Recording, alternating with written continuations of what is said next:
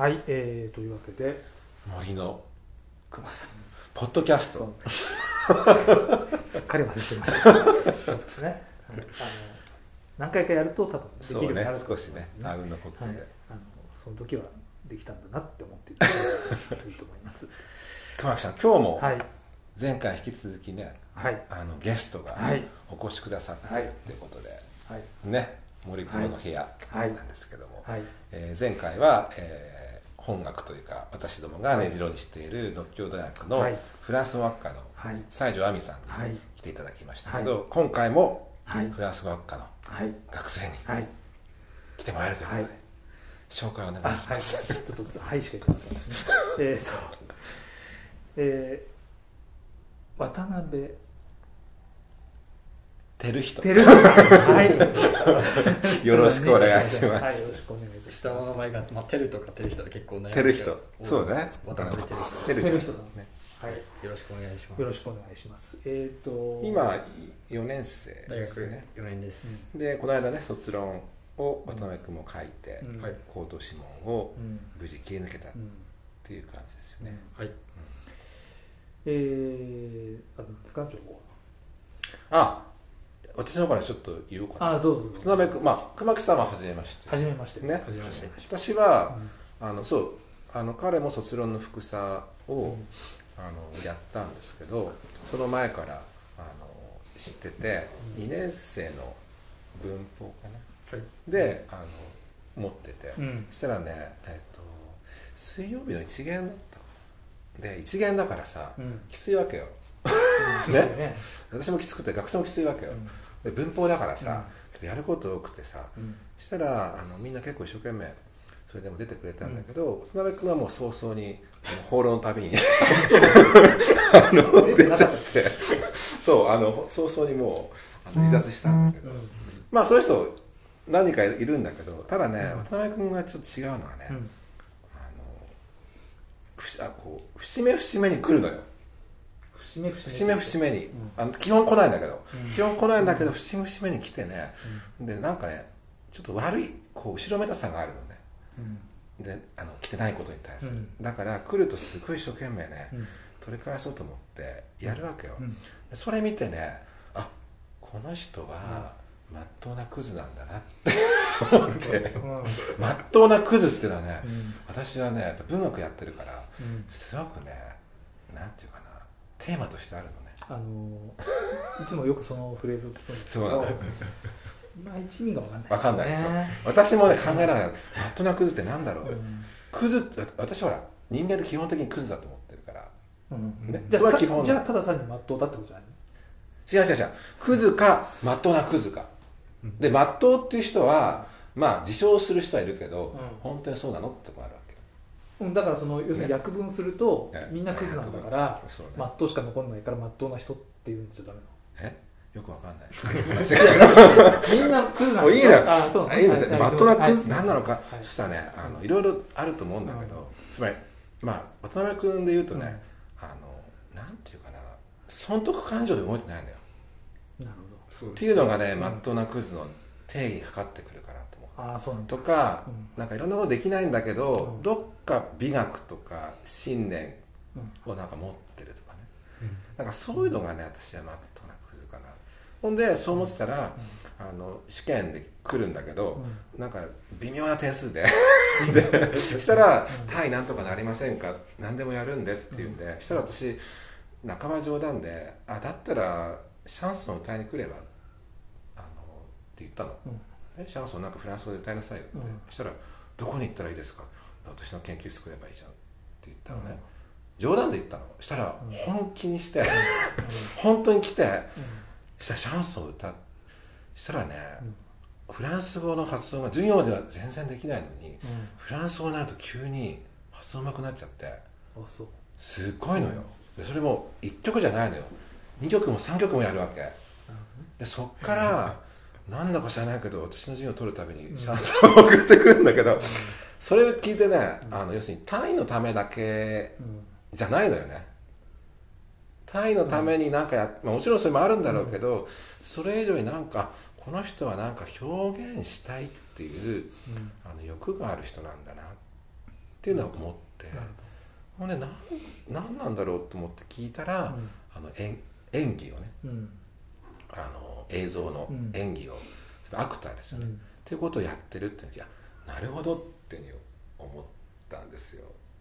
でいろいろ聞いたらすごく文化とか映画とか文学とかに興味あってっていうんで、なるほどやっぱりまっとうなクズだったなって 思ったんですけどちょっと長い紹介になりましたけどそういう意味で私なるほど。買ってる学生なんですけどあ渡辺君。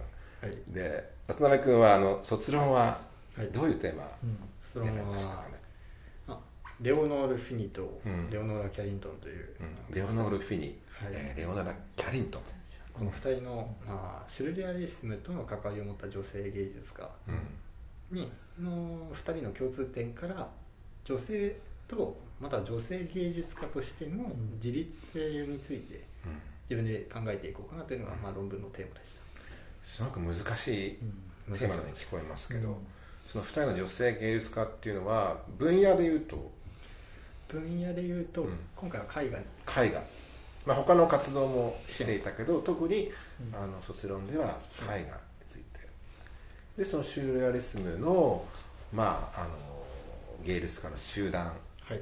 ていうのがいますよね、えーその人たちとその2人の関係っていうのをこうテーマになってくるっていうことですかね。そうですね、まああのただ女性芸術家としての自立性を研究するというよりかは、まあ、広い意味で、この今の現代社会でも、うん。そのジェンダーその差別だとか、うん。あのまあ性別ごとの固定的な役割だとか、うん。っていうのがある中で、まあ、その女性としての主張だとかうん。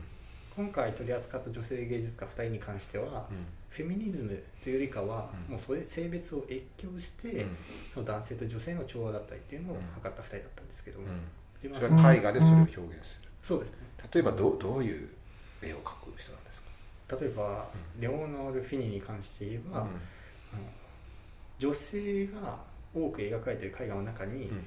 例えばあの性的行為に及んだ後の男性の姿だったりとかああとは死体としてだとか、あしたい、あとはフィニーの場合だと白鳥なんかがあの首を切り落とされる前のシーンが描かれてるんですけど、はい白鳥が首を切り落とされる前のところだまあその絵画の中の白鳥だとその男性の性器をああその象徴として描くってことですか、なんかドリフみたいな感じ。何？ドリフ？わかる何ドリフ？どういうこ腰につけた白鳥みたいな。とまたくだらないこっちゃいやだってさ。今真面目な話言ってんだ。はいすいませんはいすいません。でそれはフィニですよね。それはフィニキャリントンとしてはどうどういう？キャリントンもあのまあどちらも共通しているのが幼い時に家庭内で父親のお母さんよりもお父さんの方がいろんな力を持っているというのを間近で見てきてて、でさらに言えばキャリントンの場合はお父さんがそのキャリントンが芸術家を目指すっていうのを、まあ、否定したと。芸術はあまりいいように捉えてなかったのがあって、まあ、そこから芽生えたあの家父長制への批判的な態度を絵画の中に映し出しているってそれで最終的にはその,、はい。そのその2人の芸術家たちとそのいわゆるシュールレアリスムっていう、まあ、特に男性が多かったわけだけどその関係っていうのはどどういうふうに結論付けられますか？ねじ結論付けられるというのは、えっと、そうですね、まあ、この点は非常に難しい点ではあるんですけども、うん。まあこの2人っていうのはうーんそうですね。いまいち自分の中でも答えがまとまっていないんですけど、でもシュルレアリストたち主に男性ブルトンをはじめとした何人かブルトン、はい、何人かはその彼らの文学の中でも、えーまあ、絵画の中でもそうですし女性っていうのはシュルレアリスムとの男性たちにとっての女性像だとか、うん。シュルレアリスムのその無意識に人間を持っていくための、うん。うんあのまあ、材料として女性を扱っていた、まあ言葉は悪いけどいわゆるこうシュールの連、まあ、お男たちが、はい、まあ、女性ってものをこうイメージとして利利用したっていうところがちょっとあるんですかね、そういうそのイメージ化に対してあの現実の女性たち女性の芸術家たち、まあ、シュールに近い位置にいたわけだけどそういった男性たちのそういうイメージ戦略にこうある種こう抗ってこう自分たちのその作品表彰ってものをこう打ち出していったそういう感じなの、はい。うん。でその性の影響という意味に関して言えば、レオノラ・キャリントンもフィニーも、まあ、絵画の中に卵を描いたり、卵、えースフィンクスを描いたりスしてフィンクス、まあ、その絵の象徴性から考えると、うん。そのまあまあ、世界の中で、まあ、男性もいてもその女性のあのなんですかね、まあ、原理的な力というか、まあ、生命を生むっていう意味では女性もそういったなんですか、ね、力強いうん。存在感というのを持っているというのでは。ああそういうものを通して女性性のはい。ある種こうオリジナリティみたいなものを出すっていう。そうです。だから彼女ら2人は最終的には僕の考えではあの女性は、まあ、男性に劣っているわけではないけども、まあ女性もまあ負けないという、うん。うん。うんまあ、力強いメッセージは研究して感じられましたね。なるほど。はい。どうですか熊木さん。あのキャリントンってフランス人なんですか？キャリントンはイギリス人そうだね。う。んでもなんかいろんなはい。あの血が入ってるというか、そうです。っていう人ですよね、あのおばあちゃんがアイルランドだった。ああそうそうそで各北欧神話の影響を受けて、うん。う、あのキャリントンのその絵画の作品だとか、うん。小説の中にも神話の影響がたくさん出てくるんですけども、まあ錬金術とかも彼はあそうですね。身につけたので、うん、結構複雑な絵を描いている女性でそうよね。すごく面白いけど難しいはい絵ですよね、い、ろんななんかこう記号っていうか象徴を画面の中にいろいろこう混ぜてくるから、はい。なかなか一義的にあの解釈できないってところがある絵かなって私は思ったんですけど、はい。どうですか？全然絵わかんない。見てない。んでわかんないけどそうなの？うん。あのやっぱりあれなのかな？やっぱりその男性性に対して女性性を対峙した人っていう感じだ、そうです。なんとかフランスのイメージそういうところい。や私ね渡辺君の論文すごくね、あのいいあの興味深いテーマだなと思って私は常々ね、シュルレアリストってあのまあ前もなんかこここで言ったかな。何？ホモソ集団っていう 印象はすごくあるのよね。男性のホモソっていうさ、うなのかな。だちょっとなんていうかな。あのあんまりいい印象がなくって、ん。だからまあ女性が好きなあのヘテロセクシャルの人たちだけども、なんかこう女性をうん排除っていうかあるいは利用はい。するっていうかな、っていうところがすごくあって、あとまあゲイフォビアってこともあって、なんかあんまりいい印象ないんだけどだそうするとそのいわゆる州州の人たち州のこう世界の中での女性たち、うん。つまり近いところにいた女性の芸術家たちがいたと思うから、その人たちはどう思ってたのかなとかね。その人たちは、うん。そのメインのその男性の州の連中に対してどういうふうな、あのなんか思いでいたのかな。で彼女たちの芸術っていうのはどういうふうなものだったのかなとかそういう興味あったから、そこをもうあの穴を埋めてくれた感じがあってすごく面白かった。なんかその今その男性性と対峙させる女性性みたいなあのあり方って今だとぶっちゃけ古いじゃない。はい。あのそれこそほらあの例えばフランまあすごく少数派らしいけどフランス語でどうやってノンバイナリーなうん。あの言語を作るかみたいなことを今問題になってる中で,、うん。で特にほらあの僕のし知り合いのフランスの人とかもそうなんだけどもともとノンバイナリーのものを目指してないんだよ女性とかでも。むしろ例えばプロフェッサーっていうのに「う」つけましょうとかさ、あのえーなんだっけ。エクリバンはエクリベーヌそうそういうふうにね。あのおあの夫や子をトキスにしましょうとか、そういうようなことを結構言ってたりとかしてあのどっちかというとほら日本はどあのあのアメリカの影響強いじゃない。看護師じゃないうんうんだからそそういう中でそのそあのそのあのシューレスムのある種のこうなんていうかなこうファロサントリックなあの中でそうそうそういう中にあのあの抗うっていうのは分かるけどじゃあそれ現在的にその今の,、ね、あのノンバイナリーみたいなことが問題になるような中でなんかそそそこにつながる新しさみたいなことなかったんですか？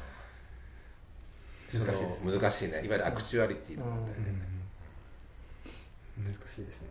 でやはりうんまあ今の熊木先生に対する答えにはなってないと思うんですけど、今回考えたその性の越境というのに関しては、あのまあ今ようやくそのトランスジェンダーとか性別を超えた考え方ができているっていうふうには一般的には思われてるんですけども、今回取り扱ったレオノール・フィニに関しては、例えばシュルレアリストとか周りの芸術家たちが女性だけの展覧会とかをなんか催そうとなった時に、レオノール・フィニはそれへの参加を全部抵抗してるんです、あ参加しなかった。参加しなかった。んです、で作品女性芸術家の作品集とかでも参加しないで、だからどっちか女性男性を支持せずに、かといって女性一方の立場にも立たなかったっていうのは、あのまあ、昔の時代の中で言ったら、まあ、今に近いような、まあ、現代に近い考え方なのかなと思っていますね。なるほど。まさしくトランス的な、中間的なところを目指そうとしていた。そうですね。っていうところかな、はい、あとあの越境っていうのはどういう意味なんですか？越境はもう女性性に、うん、あの男性性を身につけるような、まあ、ジェンダー越境よね。そうです例えば絵画の中の女性に思われるような部分、うん、人物に対して、男性のような力強さ例えばその戦士のような服飾だったりだとか、あそこはねあの今その熊木さん古いって言ったけど、確かにそのやり方はちょっとやっぱり時代かなと思ったね。そのいわゆる女性っていうのがあの男性優位の社会において列位に置かれてる。で女性の自立っていうのをやるときにやっぱりステップとしてまずは女性が男性と同じふうになって、はい、あのやるっていうのがあるんだよね、うん、そうするとまあよく言うのは女性の男性化、はい、今だったら名誉男性とかって叩かれちゃうんだけど当時は必要なステップだったと思うんだよね、はい、そうするとフィニの絵もねその女性がこう甲冑をつけて でこうジャンヌ・ダルクみたいになってであの警棒にいるその女性たちをこう救い出すみたいなそういう絵とか明らかにだからその女性の男性化っていうのを表してると思うしあと男性に対する復讐っていう絵もありましたよね、はい、あれはどどういうのでしたっけ？あの。復讐まあ、さっき言ったようにその、男性の性器を何か象徴するものがあったりもあの、まあ、女性が、まあまあ、切断するだったりだとかあと解剖のね、はい、解剖もありますね。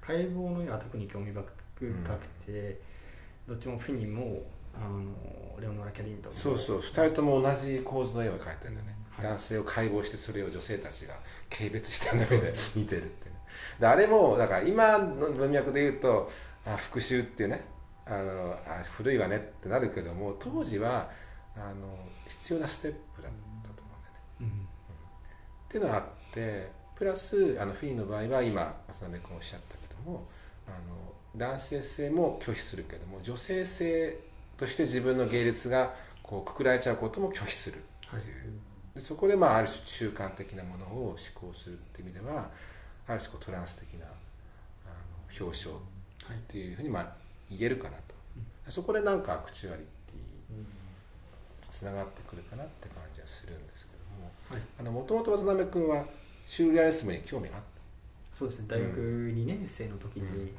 あのフランス語の詩集を読んでる時に。詩集、はい、その中で初めてポール・エリュアールのポール・エリュアール。リベクテを読んででその時にあれ？じゃこの人の詩人面白いなっていうので、うんエリアールを調べていったらシュルレアリスムに行き着いて。エリアールから来たのね。そうですね。リベルテっていうのは一回は通りますよね。そうね。通ってない。また。感動するじゃない。私もあれは読んだ時感動したもん。あそう、うん、10代の時。わ、うん、かるその気持ちは。シュルレなんていうの？その前衛とか言ってんのにこんな普通の詩書くんだなっていうしか思わなかったまたなんでそういうこと まあそれはねあのまあなんていうの？青年期のちょっと青臭い感じもねある詩なのよね、だから今見るとさあ若いなってのあるけどでもねやっぱり若い時はああいうものに響くってのあると、う。ん、だからすごくその気持ちが分かるんだけど。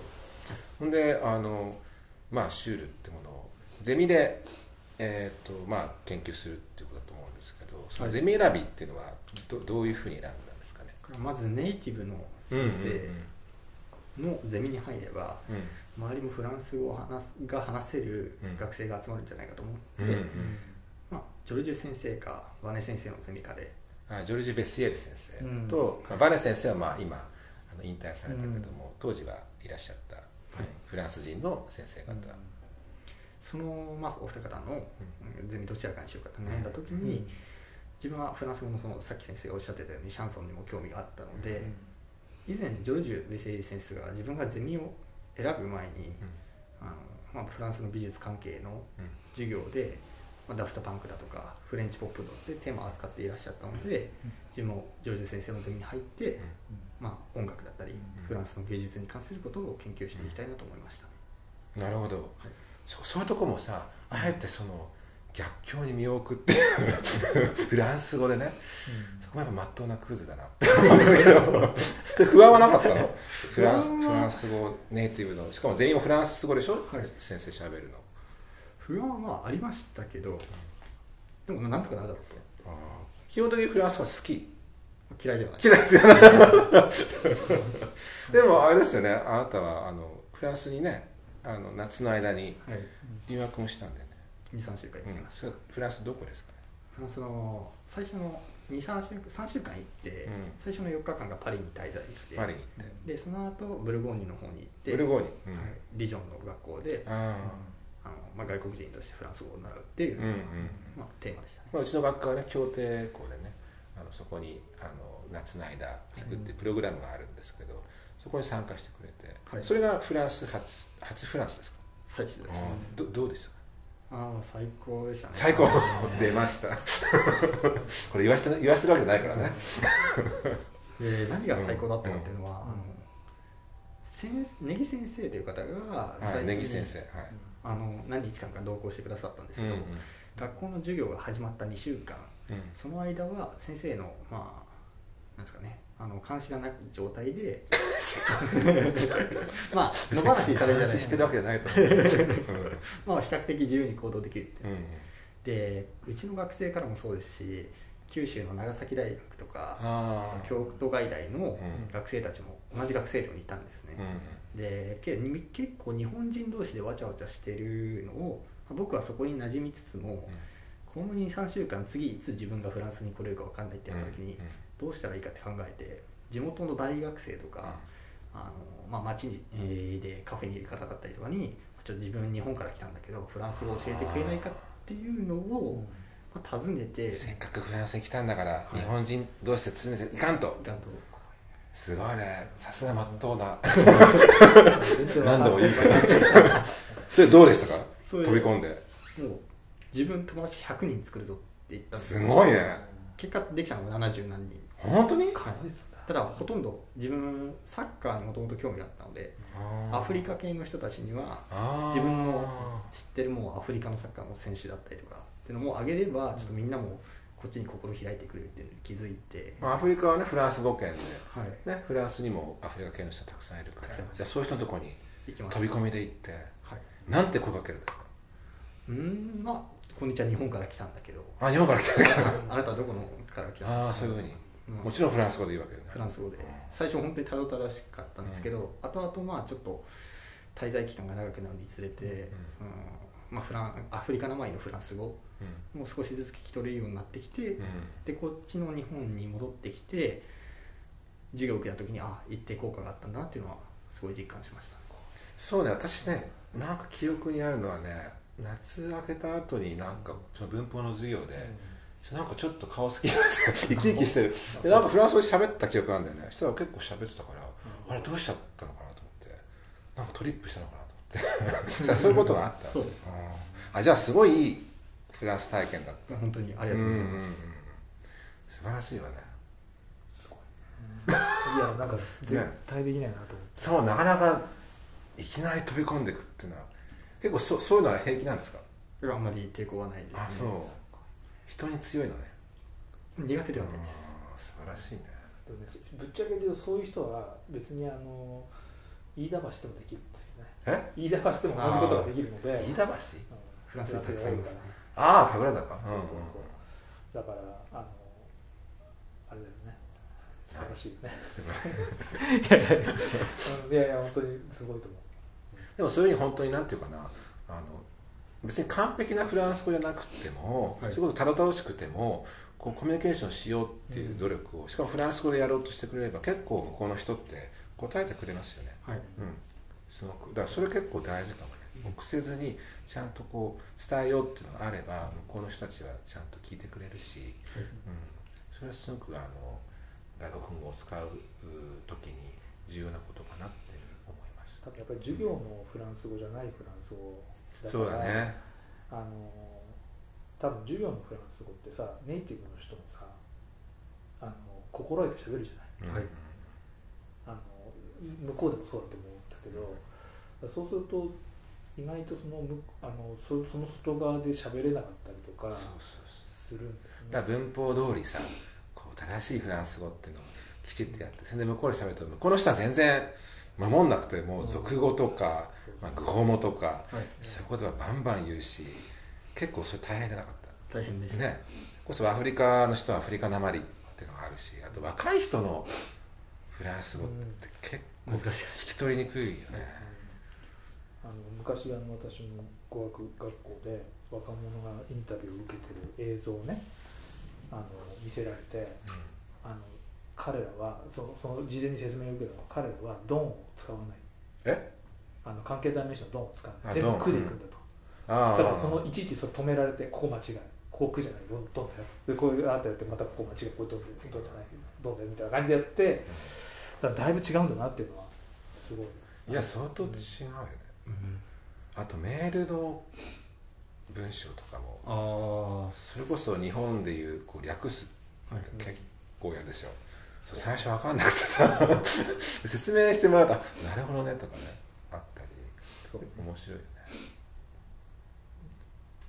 はい。それであとなべ君はで留学もして、うん。その留学は何年生の時だったんですか？大学2年生の夏ですね。二年生。ゼミに入る前だよね。はい前です。入る前なるほど。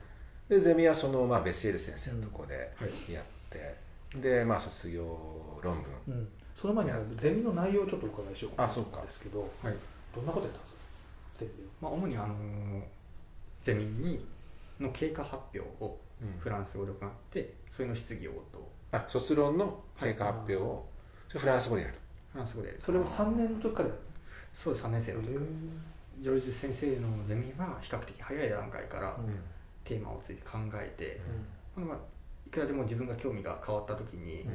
まあ、4年生のギリギリまで、うん。テーマを変えることはできるんですけど、うん。なるほどあなたの場合は結構変わりました、自分は変わらなかったですね。もう最初からシュールリアリスムで、なるほど。なるでももともと自分が学校にフランス語学科を選んだ理由が、ほど、うん。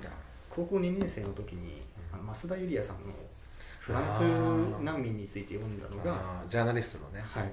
きっかけで自分は社会系統の研究をするんだろうなと思っていたんですけど、うん。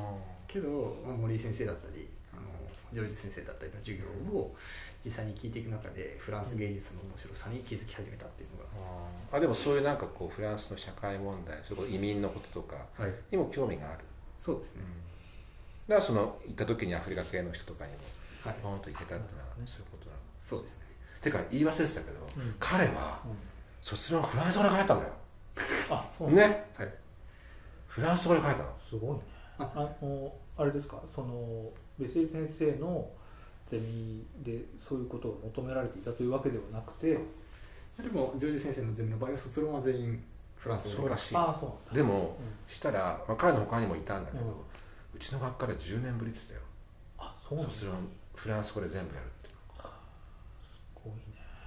それをさびっくりしちゃったの、おそらくその早いゼミに入って早い段階でうん。テーマを決めて経過を発表するっていうのが、ああそれがあったから、うんはい、じゃあ4年生はもう執筆にもう力を入れて。力を入れて。っていうどうでしたかフランス語で？かなり苦戦しましたね。苦戦。あのやっぱり授業では扱ってないような単語あったりうん。言葉っていうのを自分の場合は特に芸術そう関係だよね。しかもシュールレアリスムだもんね。はい。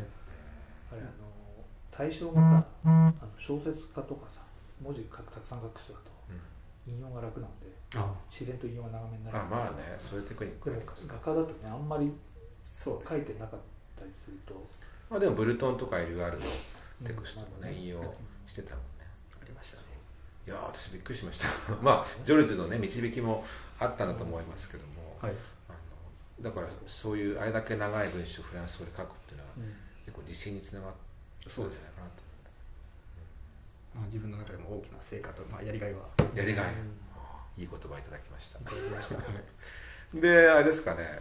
あのそういう、まあ、非常になんていうかな。あの意識高いまっとうなクズの鍋君がですね今後どういう活動を自分。進路っていうのをちょっと聞かせていただければと思うんですけど。はい、自分は都内でうん。映画とか番組とかうん。ゲームとかを制作している会社に入って、うん。まあそうですね。まあどういった職種に就くかまだはっきりはしていないんですけども、うん。まあ、働くっていうのが今後の展望ですね。あじゃあそういう制作会社で、はい。そういう、まあ、芸能にこ比較的携わるねうん。携わる仕事なんですよね、はい。それ結構あれですか？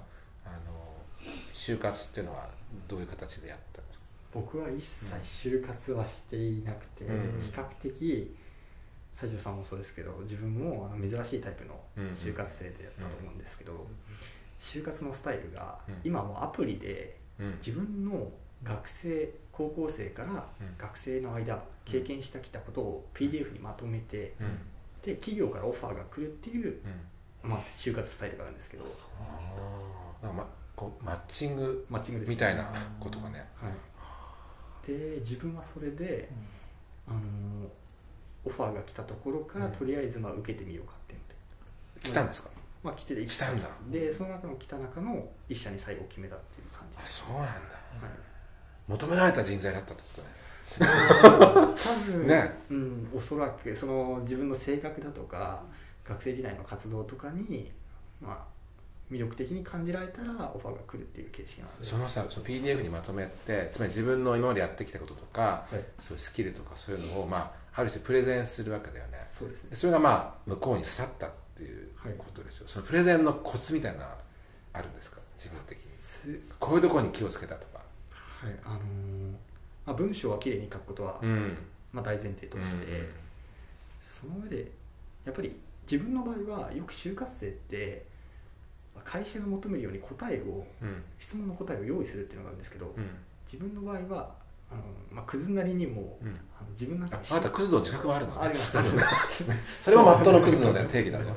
自分で分かってる信念だとか、うん。経験から得たものでぶれない軸っていうのを持ってれば、どんな質問にも答えられるし、うんうん。まあ、そこで会社と合う合わないがはっきりしてきますけれども、あの正直に書けばうんうん。あの、まあ、作られたものよりも、うん。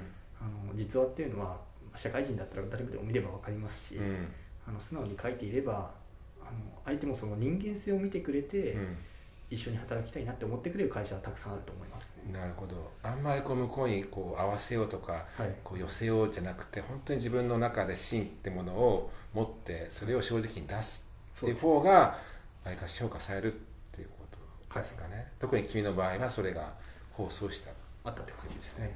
なるほどねでも今すごいよね就活。我々の頃とは全然違う。もんね私もしてないけどまあね研究者はね、だからあれだよねその企業企業側が Tinder やってるもんようなもん。そうですね。それに近いですね。すごいね。じゃあ何件か来たんですか？選んだんだ。何件か来て、うん。その中でもあ自分はこれ合ってるんじゃないかっていうのでそう決め手は何だった決め手は本当に自分就活を一切しなかったんですけど、うんうん。最後の最後11月今年去年の11月に来た会社が今回自分が入る会社なんですけど、うん決め手はやっぱり自分が学生の間に考えてきたこととかあの自分の中でテーマが他者貢献っていうのと、他者貢献。はい、貢献とあと芸術あ自分が興味があった映画とか、うん。映像にも携われるっていうのが自分の究極のテーマだったので、そう他者貢献っていうのははい、どどうして他者貢献がテーマなんですか？自分高校2年生の時に初めて被災地の東日本のボランティアに参加してから、大学生に入ってちょっとまあボランティアでうん。コミュニケーション能力とうなんかその他者貢献というよりかはあの例えば路上生活者だったり、うん。引きこもりだったりっていうのを支援を自分大学生の間4年間続けてきたんですけど、ん。あのドキュメンタリー映画を見ているような感じで、うん。その人間に会うっていうのが特にあのマイノリティってされているような人たちに会うのが一番本当にあの人間って面白いなっていう、うん。まあ、芸術とも違いも似たようなところがあると思うんですけども、あの人間の本質的な部分を見られるっていうのはすごい楽しいなってあってまあ、そのボランティア関係で他者貢献っていうに行き着きましたね。つまりあなたはやっぱり人間に興味がある。はい。さっきね西条さんもね芸術のやっぱりあの意義っていうのは人間の本質ってものをあのやっぱり見るってことだって言ったけどあなたもそういうとこがあってそれをやっぱり芸術を通してそういうことを知ったけど今度はそれを芸術あの現実にはい。そのアプリケして現実でその人間の本質っていうのをこう見ながらその過程でそういう人たちを助けるっはい。ていうふうにつながればいいってそういう素晴らしいわね。と思いません？うんそう文句があるの？ないけどいや。でも今ほら利他主義っていうねうん。あのことはすごく言われるじゃない？この間新書になってさ、うん。あの伊藤麻さんっていう、うん。あの日芸かな、あの芸大だっけ？東工大。東工大か、うん。あの人がこう、うん。コーディネーターになって、うん。あの新書が出てたけど、今すごくキーワードですよね利他、自分のことじゃなくて相手のことっていうの。それをなんかもういわゆる芸術的にもそれから現実はい。そういう活動としても実践されるっていうのは本当に素晴らしいと、いい。え素晴らしいですね。ねまあ西条さんとさっき西条さんのお話を横で聞いてて、うんうん。そのあ似てる部分。あなた横にいたの？横にいました。あそう。あそう。一緒に聞いてました。ねそうですねでも今あのちょっとお話しだったけどその映画がねすごくお好きだって。でもともとほら俳優をはい。やりたかったっていう。で私もそれ最初にそのシャンソンをねあの MP3 で送った時にあ表現力があるんだな。そしたらあのアクトアクターってやってる。でそれはいつからそういうことを？とこれも家族の影響があるんですけど、うん。うん。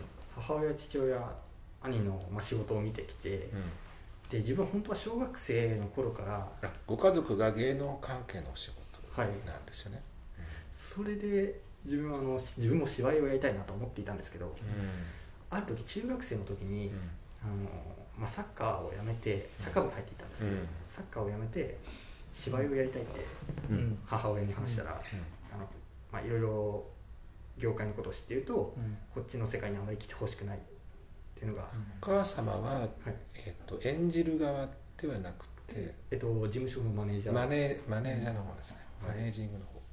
でそのお母様が「いやーやめた方がいい」と。やめた方がいいって言われてで自分もここまで言われるんだったらそれは結構具体的に言われたの？そうですね。あそうなんだ。あの売れるまでの金銭面もありますし可能性だとかあとその出演するための損得だとか。すごいね。ね。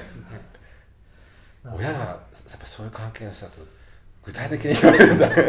よくほら一般的なさまあね。あのお家だとさなんかそういう「はいやりたい」とか「そんな夢夢な夢みたいなこと言って」とかっつってはい。なんか曖昧に 否定するけどすごいですね。さすが。具体的にそういうふうに言ってくる、でで自分もちょっとそこで引いて、うん。ちょっとやめるかと思ってたんですけども、あのコロナ禍に入った時に、あのまあこういった状況だったらもしかしたら就活を遅らせてあのやってもあの社会人としては生きてるいけるんじゃないかと思って、うん。だったらちょっと今の学生の間でもうん。芝居をやってみたいっていうのがきっかけで、あの芸術系の大学とかうん。映画美学校とかの作品に、うん。あのまあ、自分で応募してうん。えっと自分なりに芝居とか映画を研究した上で、うん。あの出させてもらってました。あそうなんだ、やっぱりそあの演技っていうのは舞台っていうよりはやっぱ映像系なんですね。でその中でもフランス映画ドイツ映画個人的に好きで、うん。だからそれは言ってるらしいね。やっぱり映画館に行くんですか、映画館にああ素晴らしいね。どういうとこ行くんですか？新宿だったら武蔵野館だとか、渋いね、はあとさっき岩波ホール。ったりとか岩波ホール ね今年ね。もうね閉館されちゃうんだけど、はい。そうです。やっぱだからいわゆるミニシアター系ですかね、その中でもこうフランス映画っていうのはどうですか？フランス映画あのーそうですね。フランス映画特にヌーベルバーグとかああその。頃の古い映画特にフランス映画も芸術ってっていう面でやっぱり人間の本質だとかうん。結構一般的にはそのフランス映画暗いとか、うん。静かだから眠くなるっていうのがあるんですけど、でもその演じる人たちの背景背景だったり、ん。監督の背景を思う枠だったりっていうのを理解すると、やっぱり人間の本質的な部分やっぱり西条さんが読書されてるように、うん。人間を知るにはうん。いい材料としてやっぱり映画があるなっていうのがうん。ありますね。なるほど。でそれを見るとやっぱ自分でもそれを表現はい、したいっていう。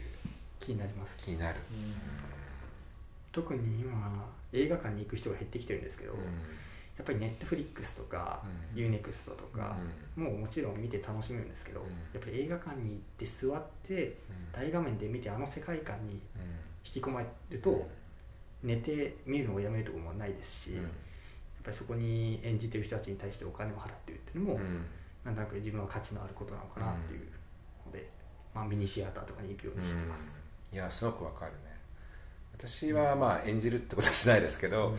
ただやっぱり映画館ってやっぱりすごく、好きなのは場を共有するってことかな、はい。もちろんその大スクリーンで見てねあの演者の人のあの演技をねこう大画面で見る、体感するってこともあるけどその一緒に見てる人たちが周りにいてね。はい。であの場をなんか共有するとすごくいいなと思うし、まあ寝てしまってもねそれも経験なんだよね 場を共有するってことだし特にフランスなんていうのはあのフランスの映画館なんて行くとすごくなフランスに映画好きだから、い。もう本当に日常的なあのこととして映画館っていう場所があって、うん。ほんでふらっと来るのよね、はい。で映画始まる前にこうなんかみんな喋ってさい。やお友達でさでこう交流があって。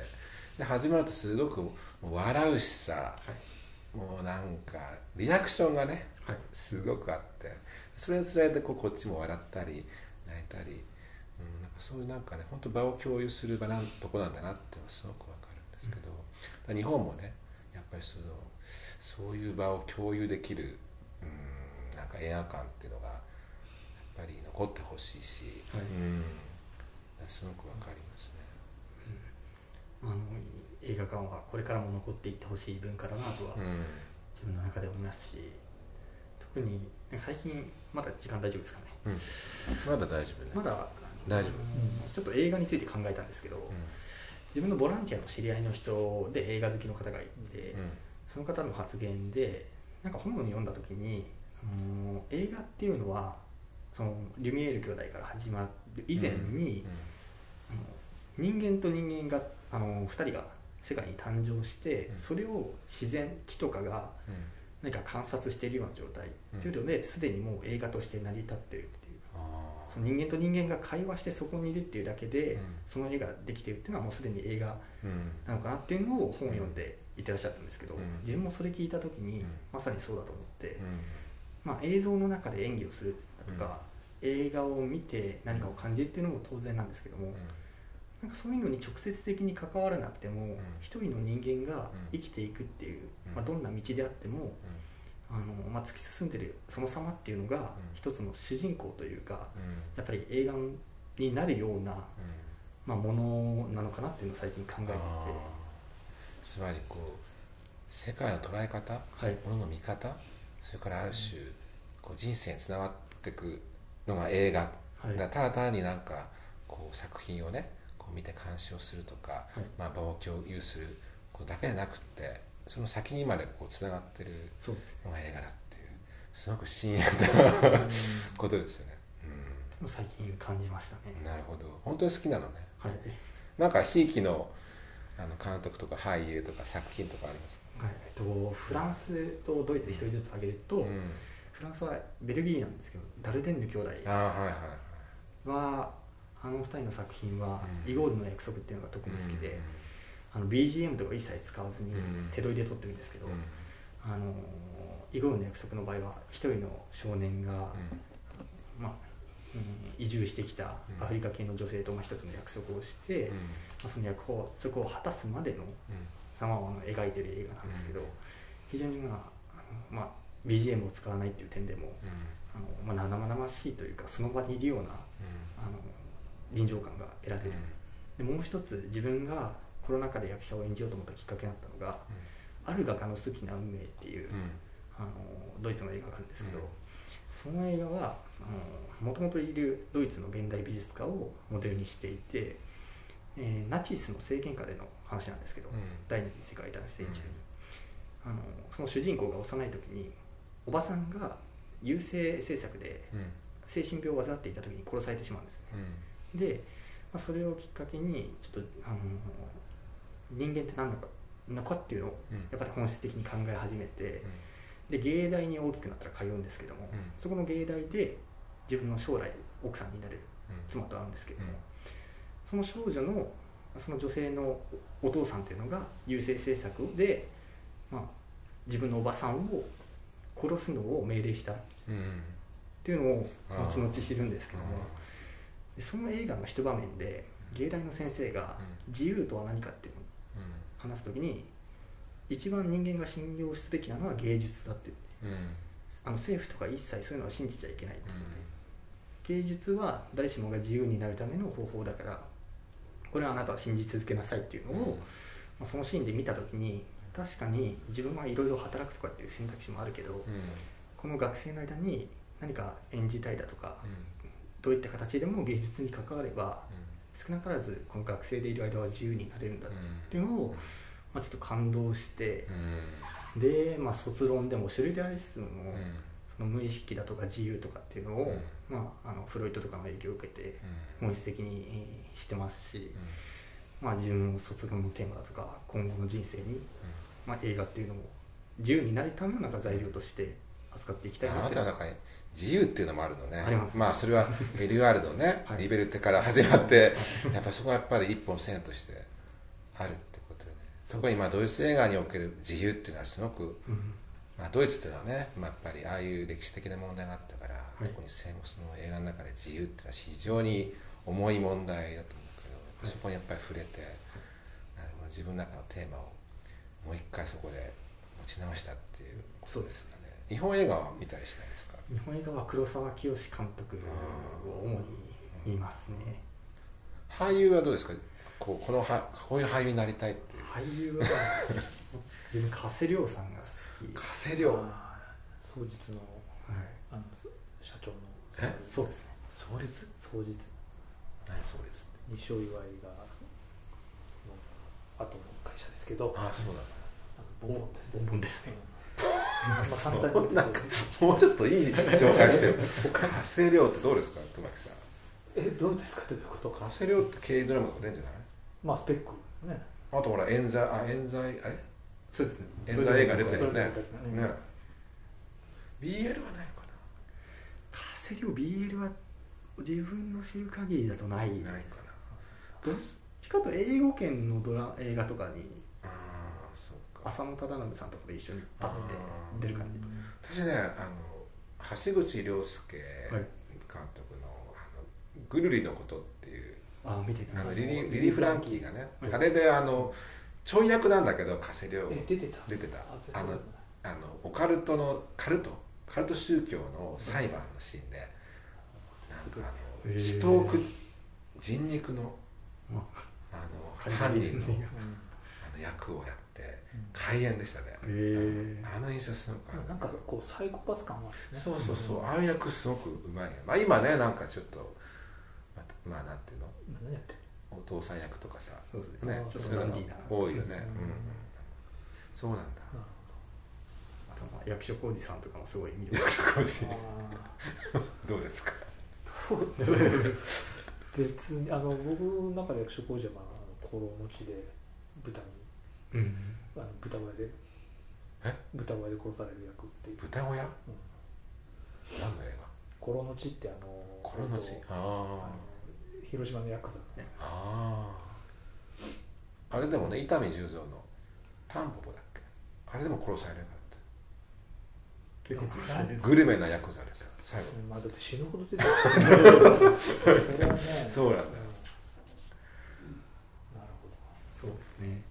まあ映画は非常に自分の中でも、うん趣味というか大切にしていきたいものですね、いやなんか今日初めてあなたとなんかちゃんとしゃべこういうふうになんかお話聞いたんだけど熱いのね。いやーまあ熱い青年。